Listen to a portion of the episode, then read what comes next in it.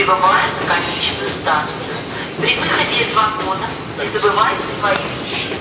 О вещах, забытых пассажирами, сообщайте поездной бригаде. Все замечания и предложения по обслуживанию электропоезда вы можете передать проводнику или старшему проводнику. Желаем вам всего доброго.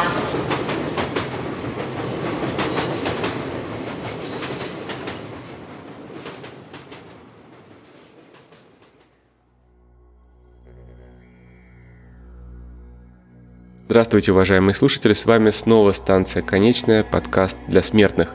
Сегодня мы продолжаем разговор о Древнем Египте, о Книге Мертвых. Мне было достаточно сложно определиться с темой нынешнего выпуска. Я вам обещал делать подкаст о жизни души, о загробном мире в Древнем Египте, но мне также нужно сделать выпуск о похоронных ритуалах. И как по логике вещей, естественно, нужно делать сначала рассказ о похоронных ритуалах, а потом уже о загробном мире. Но логика материала подсказывает, что так мне не получится сделать, потому что духовный мир Древнего Египта и то, что происходит с душой после смерти, намного-намного оказывается важнее, чем то, что происходит с бренным телом и со всеми ритуалами, которые окружают смерть в Древнем Египте. Если вы хотите послушать в привычной для вас последовательности материал, тогда вы можете начинать со следующего выпуска. Я выкладываю их практически одновременно с этим. Если вы все-таки решите следовать логике Книги Мертвых, тогда я вам рекомендую послушать текущий выпуск и потом уже переходить к похоронным ритуалам. В прошлый раз я рассказывал о истории Книги Мертвых, сегодня я поговорю немного о структуре самого текста.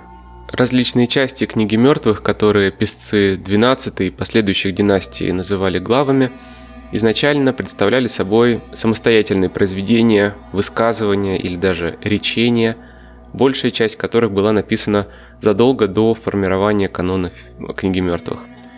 О точном предназначении многих из этих глав древние писцы знали не больше нашего, и доказательством этого могут служить названия глав, которые мы встречаем в папирусах.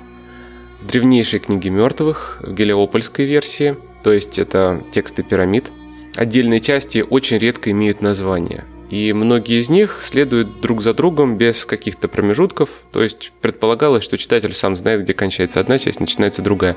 Я об этом уже упоминал в предыдущем выпуске. Нумерация, которая существует сегодня, условно. Ее ввели в XIX веке египтологи для того, чтобы ввести какую-то последовательность в текст. В Египте нумерации глав не было. Итак, Книга мертвых разделяется приблизительно на 4 крупных раздела. Первый раздел включает главы с 1 по 16. Их читали во время шествия погребальной процессии к Некрополю, и в ней содержатся молитвы о выходе души в свет дня и гимны богам Ра и Осирису. Второй раздел главы 17-63 содержит описание обрядов выхода в свет дня и возрождения умершего, победу над силами тьмы, обессиливание врагов умершего в загробном мире, приобретением власти над стихиями. Третий раздел с 64 по 129 главы включает описание обрядов, сопровождавших выход в свет дня, превращение умершего в божество, познание различных таинств, загадок загробного мира, возвращение в гробницу и загробный суд. Четвертый раздел охватывает главы с 130 по 162, где описываются магические обряды, имевшие целью обезопасить физические останки, то есть мумию, а также приводят поминальные тексты, которые прославляют имя умершего. Эти тексты читались в течение года после смерти в определенные праздники и в дни подношения даров умершему в последующие годы. Прежде чем начинать чтение Книги мертвых, необходимо знать несколько очень важных культурных и религиозных предпосылок, которые существовали в Древнем Египте. Они несколько отличаются от наших установок и нашего понимания смерти. Мне кажется, нужно об этом упомянуть. Смерть для древнего египтянина – это не наказание, не конец жизни и не враг, с которым нужно бороться и которого нужно опасаться, от которого нужно бежать. Это переход, необходимый, важный переход в настоящую вечную жизнь. Без смерти не может быть возрождения души и ее попадания в сон богов и вечной жизни среди богов. У египтян также не было страха смерти в современном понимании. Они, конечно же, страшились физической кончины, мук предсмертных, но у них не было неопределенности, которая мучает современного человека. Что там? Что нас там ждет? Ждет ли нас там вообще что-нибудь? У них на это имелись абсолютно ясные инструкции, что нужно делать после смерти. И они верили в то, что именно так все на самом деле происходит. Египет – культ вечной жизни, а не смерти. Точно так же, как и книга мертвых – это книга живых на самом деле. В Древнем Египте не было бога смерти. Кстати, это очень важно. В Древнем Египте действительно ни одно из божеств не отвечало за сам процесс умирания. Там не было вестника, который приходил и забирал душу, или помогал душе выйти из тела, или просто каким-то коварным, злонамеренным образом останавливал жизнь человеческую. Даже Анубис, казалось бы, самая иконографическая фигура в египетском пантеоне, который, казалось бы, должен отвечать именно за смерть, на самом деле является только проводником уже вышедшей из тела души в мир иной. Он не забирает душу из тела. Зато были боги, которые помогали душе преодолеть смерть, пройти все испытания загробного мира и вернуться в гробницу к своему телу и выйти в свет дня. И этих божеств было много, и они были дружественны к чистой душе. Часто само слово «смерть» в текстах, особенно по отношению к богам, древние египтяне заменяли на очень, кажется, точное и тонкое описание. Они называли умершего «утомленный сердцем». Тот, кого земная жизнь пресытила, он увидел все, он прочувствовал все, что может дать ему материальный мир. Еще их называли уснувшими. Кстати, понятия сна и смерти в Древнем Египте были очень тесно сплетены, и вообще смерть тела физическое была только сном. Кстати, Осирис, который возрождается, восстает из мертвых, всегда изображался в скульптуре как человек, который лежит на животе и приподнимает голову, как будто он только очнулся ото сна. Это очень точная передача, наверное, самая буквальная передача пробуждения. Вот как можно еще изобразить пробуждение так, чтобы это было абсолютно ясно и очевидно для человека. Человек, который лежит на животе и поднимает голову, он очнулся ото сна и опять вернулся в мир живых. Еще одна предпосылка состоит в истории бога Осириса. Это первый царь Египта, по легенде, который стал божеством, он умер и воскрес. Его историю тоже стоит рассказать отдельно, потому что каждый умерший, сначала это были фараоны, потом каждый умерший, который попадал в царство мертвых, уподоблялся этому богу и в конце концов становился Осирисом не символически, а буквально. Во всех древнейших религиозных текстах, известных на сегодняшний день, египетских текстах, подразумевается отождествление умершего с Осирисом, а в более поздней эпохе усопшего прямо называют именем этого бога. Друзья и родственники покойного старались в мельчайших подробностях воссоздать всю процедуру похорон, которую передавали из поколения в поколение, процедуру похорон на телом Осириса, потому что верили, что только так они могут обеспечить умершему вечную жизнь и счастье в загробном мире. Насколько я понимаю, у нас нет непосредственно египетских источников легенды об Осирисе. Есть только пересказы, которые существовали в других народах и прежде всего у греков. Это работа Плутарха, Исида и Осирис. Уже во времена самых древних династий Египта история Исиды и Осириса уже была легендарной. Кто был прототипом этого бога? Первообразом. Был ли этот первообраз вообще, нам неизвестно. Мы только знаем, что египтяне верили в божественное происхождение Осириса, верили, что он жил на земле в материальном теле, что он был предательски убит своим братом Сетом, его тело было расчленено на 70 кусков, они были разбросаны по Нилу, и его сестра Исида собрала куски тела с помощью магических заклинаний, которые подсказал ей бог Тот, воссоздала его заново в целости, и благодаря этому бог воскрес, получил бессмертие и вошел в подземное царство, где стал царем. Уже в эпоху 18-й династии содержание Книги Мертвых дает понять, что Осирис не погиб, его тело не подверглось разложению, не гнило и не было съедено червями, что он наслаждался благами вечной жизни, вновь обретя здоровье и неповрежденное тело. Усопший царь Тутмос III должен сказать на суде богов: «Я буду жить, буду жить. Я буду расти, буду расти, буду расти. Я проснусь в покое. Меня не тронет гниль, мои внутренности не погибнут, в моем теле не будет изъянов. Глаза мои не ослепнут, черты лица не обезобразятся. Уши мои не оглохнут, голова моя не будет отделена от шеи. Язык мой не вырвут, волосы мои не отрежут. Брови мои не обреют, я не пострадаю от смертельных ран. Тело мое будет возвращено, оно не обратится в прах и не будет уничтожено на этой земле». Царь и любой другой последователь Осириса верили, что он будет наслаждаться вечной жизнью в идеально сохранившемся теле, потому что Осирис победил смерть и воскрес из мертвых и жил в здоровом теле. И на протяжении многих веков Осирис был образцом, символом воскресения, с верой в его способность дать человеку бессмертие, жили и умирали очень многие поколения египтян. И на всех рисунках, дошедших до нас погребальных текстах, бог Осирис изображается с мумифицированным, перепеленутым материей телом, с белой короной на голове и символами царской власти в руках. Но на тех рисунках, где изображен усопший, Осирис облачен в традиционное для того времени одеяние для торжественных случаев. А в зале суда богов и других местах он выглядит так, как выглядел в своей земной жизни. Есть основания полагать, что в додинастическую эпоху люди верили в воскрешение мертвых в тех телах, в которых они жили. То есть верили в материальное воскресение, и нет сомнений, что погребальные подношения, которые они оставляли в могилах и гробницах, должны были служить пищей в загробном мире на весь период обжития нового места, так скажем.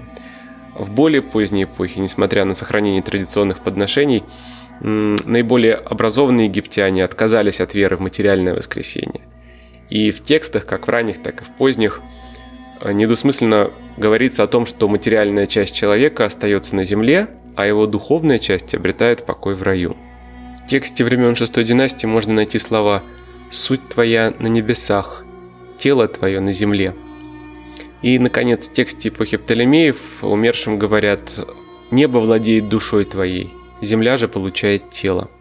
Вообще говоря, о религии Древнего Египта и о религиозных чувствах египтян, сразу хочется обратить внимание на то, насколько детально и досконально проработана вся система вот этой вот духовной жизни человека после смерти и самой души. Египтяне верили, что если должным образом жрецы прочитают над телом умершего предписанные тексты, совершают все необходимые ритуалы, тело наделяется способностью развить внутри себя некое духовное тело, которое называется саху, и которое может вознестись на небо, обретать там вместе с богами. Саху имело форму того тела, из которого оно вышло, и было бессмертно. В нем жила душа человека. Вообще душа человека давалась ему при рождении, но существовала она многие-многие-многие миллионы лет. По сравнению с жизнью души, ахау, жизнь тела – это очень краткий эпизод, но очень важный для самой души, потому что именно во время земной жизни душа проявляет свои качества, и становится понятно, достойна ли она вечной жизни среди богов, или она будет отправлена в небытие. Итак, душа человека состоит из 9 составных частей. Первая из них – это хат, или физическое тело, которое подвержено разложению и может быть сохранено только с помощью мумификации. Вторая часть – это «ка», слово, которое обозначает наше понятие «двойник». «Ка» представлял собой некую абстрактную индивидуальность или личность, которая обладала внешностью и качествами человека, которому она принадлежала. И обычно «ка» жила в гробнице после смерти. По своему желанию Ка могла покидать ее, выходить в мир живых и даже вселяться в нематериальные оболочки, например, в статуи людей, которые делали в честь их, например, в гробницах устанавливали статуи, которые представляли собой полное художественное повторение всех черт умершего человека. Ка нуждается в еде и питье, поэтому египтяне следили за тем, чтобы в гробницах всегда оставалось подношение, еда, вода, чтобы Ка тех людей, которые похоронены, не пришлось покидать гробницы и бродить по поверхности и поедать все, что им попадется. Третья часть, Ба, душа сердца. Это сокол с человеческой головой, очень похожий на славянскую птицу гамаюн. Очень часто изображается в книгах мертвых, особенно во время сцены суда, когда она должна присутствовать перед Осирисом и свидетельствовать за душу или против души человека, высказывать свое мнение о том, как жил человек, чего он добился и что он совершил в этой жизни, достоин ли он вечной жизни. Аб, четвертая составная часть, сердце. Она была тесно связана с душой и считалась источником как живой жизни, так и добра и зла в человеке. Сохранению сердца египтяне придавали особое значение. Во время суда это единственная часть тела, которая подвергается проверке. Мы об этом поговорим дальше, как происходит суд в загробном мире. Сердце рассматривается как центр духовной жизни человека и его мышления, а также как орган, в котором проявляются его пороки и добродетели. Египтяне считали, кстати, что функции мозга исполняет именно сердце. Сердце также олицетворяет собой все то, что мы сейчас понимаем под словом «совесть». Пятая часть, Хайбит или тень, она была тесно связана с Ба, считалась неотъемлемой частью человека. Как и Ка, она питалась подношениями, оставленными в гробнице, и существовало отдельное тело, могла свободно передвигаться, где ей вздумается. Шестая часть, Ху, душа духа, упоминается, когда речь заходит о Ба или о душе сердца. По-видимому, она считалась каким-то эфирным существом, то есть той самой душой, которая не может умереть ни при каких обстоятельствах. Седьмая часть, Сехем, или сила, это бестелесное воплощение жизненной энергии. Сехем обитала в раю среди духов, и в текстах она упоминается вместе с душой и духом. Восьмая часть, Рен, или имя, и ради сохранения которого египтяне принимали чрезвычайные меры предосторожности, согласно распространенному тогда верованию. Если человеку не удавалось сохранить имя, он переставал существовать. Давайте остановимся на этом чуть подробнее. Это прежде всего касается сознания древнего человека. Для египтян вещь без названия, без имени не существовала. И отсюда происходит желание оставить память о себе. Если твое имя забыто, то тебя не было. Поэтому, когда человек гуляет по Некрополю в Египте, он видит сотни и сотни надписей, которым уже тысячи лет, которые просят его, взывают, молят на египетском языке: «Пожалуйста, помяни мое имя, прочти. Для тебя слово — это дуновение, а для меня жизнь вечная». И девятая часть души, Саху, духовное тело, которое служило обиталищем души. Оно развивалось из материального тела с помощью молитв и ритуалов, которые у могилы исполняли жрецы, было вечным, не подвергалось разложению. Все характеристики, атрибуты физического тела объединялись в нем в новые силы совершенно иного рода после смерти. Мы уже говорили о душе в суфизме, который рассматривает ее как одежду, оболочку для самого ценного, что есть в человеке. Эта оболочка смертная, уязвимая, постоянно отвлекает душу от ее истинной природы и не дает видеть мир так, каким сотворил его Аллах. Мы обязательно будем говорить о душе в буддизме, где жизнь души гораздо важнее жизни тела. Тело – временное место пребывания и инструмент для совершенствования души, для испытания ее качеств. Давайте немного сейчас отвлечемся от понятия души и поговорим о загробном мире. Как вообще возникло это явление, понятие, и как оно развивалось в древнеегипетской религиозной мысли. Вообще, языческое египетское богословие – явление уникальное. Оно развивалось дольше, чем существует вся европейская цивилизация, более 3500 лет. Все позднейшие учения подверглись огромному влиянию египетского мировоззрения. Вся позднейшая обрядность – это какого-то рода приспособление древнего ритуального наследия.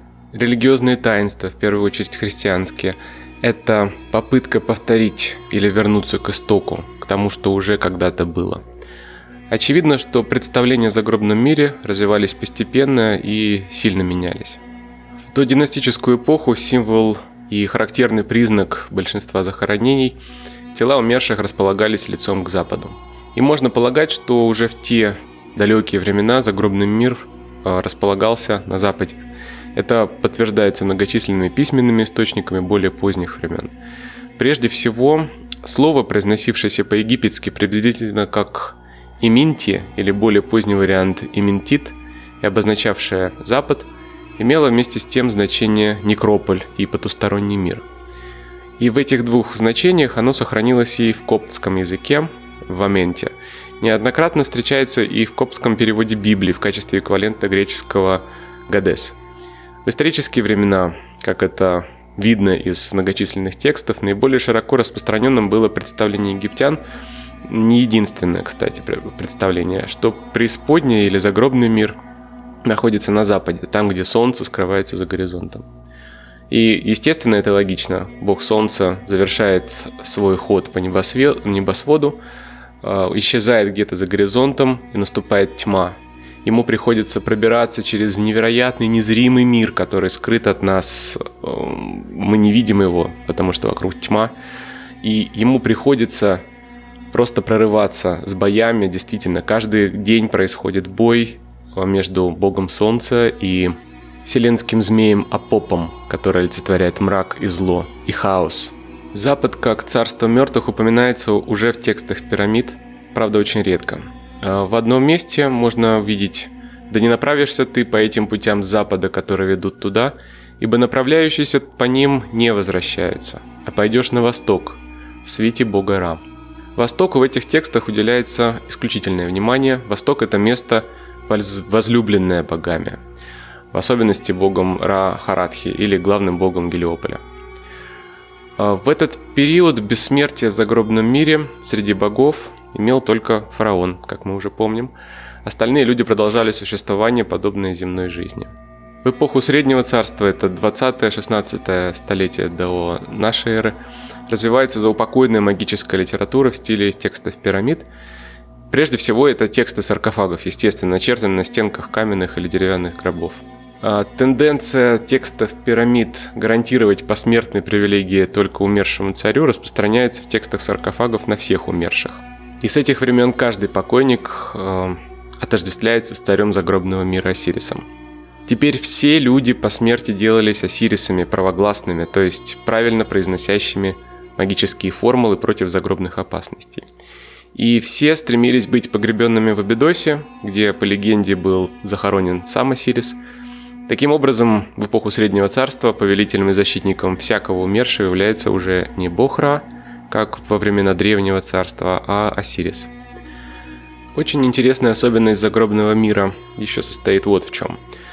Египтянин мыслил свое посмертное существование как оптимальное, такое гармоничное продолжение земной жизни. Умерший нуждается в жилище, гробнице, в еде, в питье, в одеянии, возможности вдыхать дуновение северного ветра, возможности покидать гробницу по своему желанию, то есть жить, как ему хочется. Но необходимость физически трудиться в загробном мире все-таки сохранялась. Ему нужно было также обеспечивать себе пропитание там, на полях тростника. Это аналог нашего современного понимания рая. И для того, чтобы избавить его от таких трудностей, сложностей, в гробницу обязательно клали фигурки Ушепти или Ушпт, то есть ответчики, те, кто будет исполнять обязанности за своего хозяина. Достойные души попадали в место, которое называется полями Аару, Сехет-Хотепет или Елисейские поля, где, согласно представлению древних египтян, блаженные наслаждались счастьем божественной жизни. На самом раннем этапе истории египтяне верили в существование места, где заслужившие благословение богов жили счастливой жизнью, условия которой полностью повторяли жизнь земную. Они также наслаждались напитками, едой, любили женщин, любили мужчин. И информацию о том, что ожидает заслужившую покой душу, мы можем найти только в виньетках Книги Мертвых, то есть в тех иллюстрациях.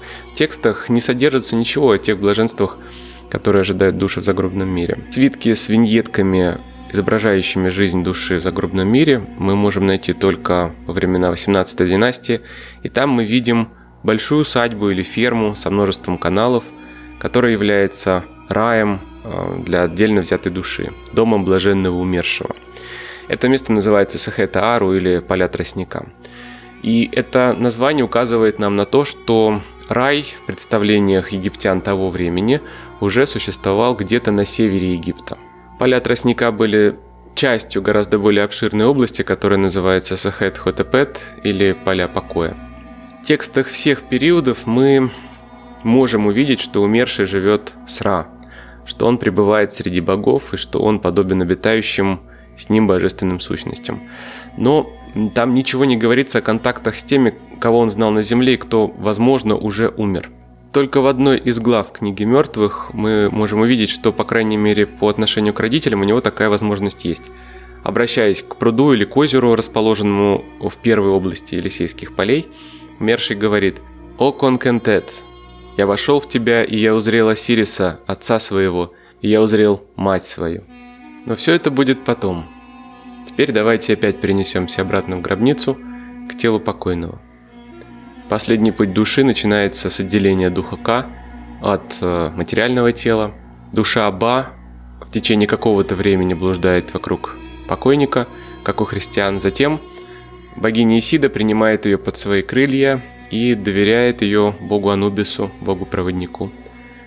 В его сопровождении, при поддержке, душа совершает путешествие к границам мира по направлению одной из 4 гор, которые поддерживают небо. Гора эта находится на западе от Абидоса. Преодолев гору на лодке Хефре, душа покойного спускается в галерею ночи, по которой протекает река Стикс.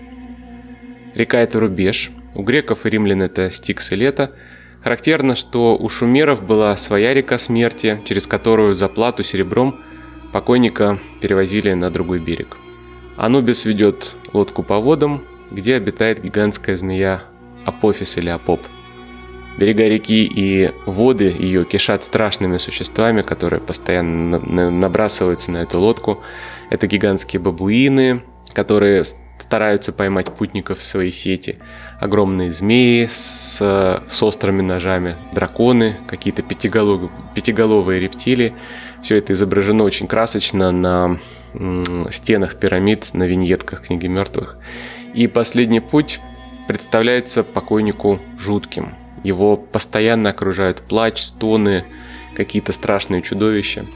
И несмотря на все эти ужасы, Анубис и покойный, благодаря защите божеств, достигают границ царства теней Дуата. Дуат – это место восхваляемое, действительно, место, без которого душа никогда не сможет попасть в настоящий рай. Чтобы покинуть царство теней, надо преодолеть испытание 7 врат и пройти испытание 10 пилонов для попадания в большой зал суда Осириса. Врата охраняются 3 божествами – волшебником, стражем и вопрошающим. Душа произносит волшебные слова и тайное имя стражей, говорит им: «Откройте мне дверь, будьте моим поводырем».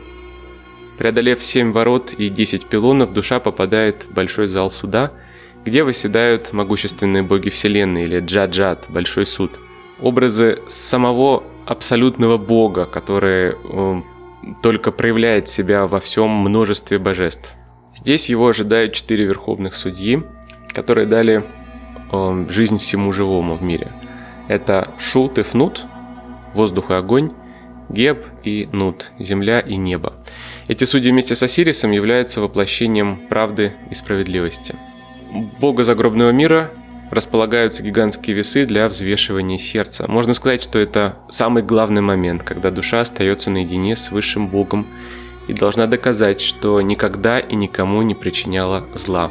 Сейчас наступает время так называемой исповеди отрицания. Это очень важный момент. В ней заключается весь моральный кодекс египтянина. У них не было строго установленных заповедей, как есть это в христианстве. У них есть только свидетельство души против того, что при жизни человек не совершал каких-то нежелательных поступков. И многие из этих поступков вы узнаете. Вы знаете их уже по христианским заповедям. Я сейчас прочитаю эту самую отрицательную исповедь. «Я не совершил несправедливости против людей. Я не был жесток к животным. Я не совершал грехов вместе истины. Я не пытался узнать то, что еще не стало. Я не был безразличен, видя зло. Мое имя не было сообщено водителю ладьи. Я не богохульствовал. Я не отнимал ничего у бедняка. Я не нарушал божественного табу. Я не вредил служителю на глазах его хозяина. Я не отравлял. Я не заставлял никого рыдать. Я не убивал. Я не приказывал убивать. Я никому не причинял страдания. Я не преуменьшал доходы храма. Я не портил хлеба для богов. Я не крал даров для умерших. Я не прелюбодействовал. Я не предавался прелюбодеянию в святилище моего городского бога. Я не преувеличивал и не преуменьшал никаких мер. Я не изменял площади земли. Я не обманывал. Я не увеличивал веса гири. Я не надувал на весах. Я не отнимал молока от уст младенцев. Я не лишал мелкий скот пастбища. Я не ловил птиц, предназначенных богам. Я не удил их рыбу. Я не устанавливал заслонов для отведения воды. Я не тушил горящего на алтаре огня. Я не нарушал мясной пост. Я не останавливал скот. Я не задерживал выхода Бога из храма». После исповеди взвешивалось сердце. Анубис помещал сердце на одну чашу весов, на другую помещалось перо Маат, богини истины. И если боги решали, что злодеяния человека более многочисленны, чем его добрые дела, они отдавали его во власть Амат, пожирательницы, богини возмездия и греха, с головой крокодила и телом гиппопотама. Она разрывала на части его душу и тело, и дыхание жизни уже не возвращалось к нему никогда. Если боги находили, что добрые дела человека более многочисленны, чем его злодеяния, они вводили его в совет богов царства мертвых, душа отправлялась на небо и пребывала там среди чистых душ. Если же злодеяния человека равны добрым делам, то его помещали среди кающихся душ, которые служат богу Осирису. Отдельно стоит поговорить о наказании, о пожирании души. Амат, конечно же, пожирает душу, кроме 1/9 части, той самой неуничтожимой части Ху, которая существует всегда и будет ожидать при уничтожении души следующего цикла Вселенной, когда она возродится и даст жизнь всем 9 частям души снова. Самое главное наказание для египтянина состоит в том, что он не будет вместе с богами, он попадет в небытие, он будет находиться в полной темноте, без звуков, неограниченное количество времени, пока вселенский цикл не начнется снова, пока он опять не сможет пройти весь жизненный путь, заслужить милость богов. И самое интересное, в Египте не было понятия ада. Вместо ада там было только небытие и забвение. Сама идея загробного суда, возникновение этой идеи, это очень значительное явление в истории духовной жизни человека. И именно египтянам принадлежит приоритет в изобретении этой идеи. С развитием идеи справедливого загробного суда преисподняя окончательно разделяется на 2 части. Светлое и счастливое пространство для праведников и небытие, наполненное несчастьями, где концентрируется все опасное и вредное для человека в качестве наказания. В поздние периоды возникают религиозные тексты, которые и дальше развивают идею загробного суда и воздаяния за те действия, которые совершает человек при жизни. Это книга Амдуат, книга Врат и книга Пещер. Чем они примечательны? В книге мертвых мы видим загробный мир глазами человека, глазами того, кто жил, кто попал в непонятное ему, чуждое ему пространство, и он пытается передать все то, что он видит, все то, что с ним происходит, именно глазами человека. Книга Амдуат, наоборот, представляет нам это пространство, где человека нет. Там нет ничего, что напоминает нам о земной жизни. Нет никаких сравнений, нет никаких воззваний к богам. Есть только пустое, абсолютно чужое для живых какое-то место, очень темное, очень враждебное ему. Но вместе с тем оно должно существовать для того, чтобы души очищались и проходили божественный суд. После успешного прохождения суда у души теперь появляется возможность навещать место своего упокоения, гробницу, и более того, выходить в свет дня. Помните, как называется книга? Главное восхождение к свету дня. И, как я уже, наверное, упоминал, то, что мы рассматриваем как вход в гробницу, вход в пирамиду, на самом деле является выходом для души. Книга мертвых написана так, чтобы душа шла именно к выходу и выходила из гробницы к свету дня. Она имела возможность просто выйти к солнцу. Более того, у некоторых гробниц сохранилась дорога и два столба, которые символизируют ворота. Возможно, там была еще и перекладина сверху двух столбов, чтобы это был дверной проем. Возможно, ее и не было. Сейчас уже трудно это как-то установить. Так вот, душа проходила через этот символический портал и попадала полностью в мир живых. Она оставляла за спиной мир мертвых и свое обиталище, но она могла проходить в наш мир. Книга мертвых при буквальном прочтении превращается в сборник довольно простых представлений о загробной жизни и путешествиях души. Но очень глубокая проработанность символизма в похоронном ритуале, сам текст книги мертвых и существование предшествующей устной традиции, как мне кажется, подразумевает также еще и некую сакральную традицию, доступ к которой имеют только посвященные среди жречества. И эта тайная традиция является ключом к еще одному уровню прочтения книги мертвых, где подробные описания передают образы индивидуального мистического опыта. Эти образы передавались из поколения в поколение, пока не закрепились в письменном виде. Дело в том, что египтяне обладали, безусловно, магическим сознанием. Магия в Египте пропитывала все вокруг, от нее зависело благосостояние, защита от всяческих угроз, напастей, даже самой смерти. И в нее верили безусловно, так же, как мы сейчас верим в науку. Кстати, у этих двух явлений, у магии и у науки, есть много общего. Это именно вера в определенные неизменные законы природы, на которые мы можем воздействовать или которыми мы можем пользоваться. Так вот, дело в том, что мистический опыт, полученный отдельным человеком, очень сложно, я бы сказал, невозможно передать с помощью средств обычного языка. Настолько огромное количество образов посещает человека, который испытывает, назовите это как угодно, просветление, откровение, божественная милость, все что угодно. Эти образы очень сложно впихнуть в слова. Эти образы также очень сложно передать с помощью графики, с помощью всего того, что мы можем почувствовать нашими органами чувств или осознать нашим разумом на определенном его уровне. Для передачи мистического опыта требуется единственное средство, единственный инструмент – это только символизм.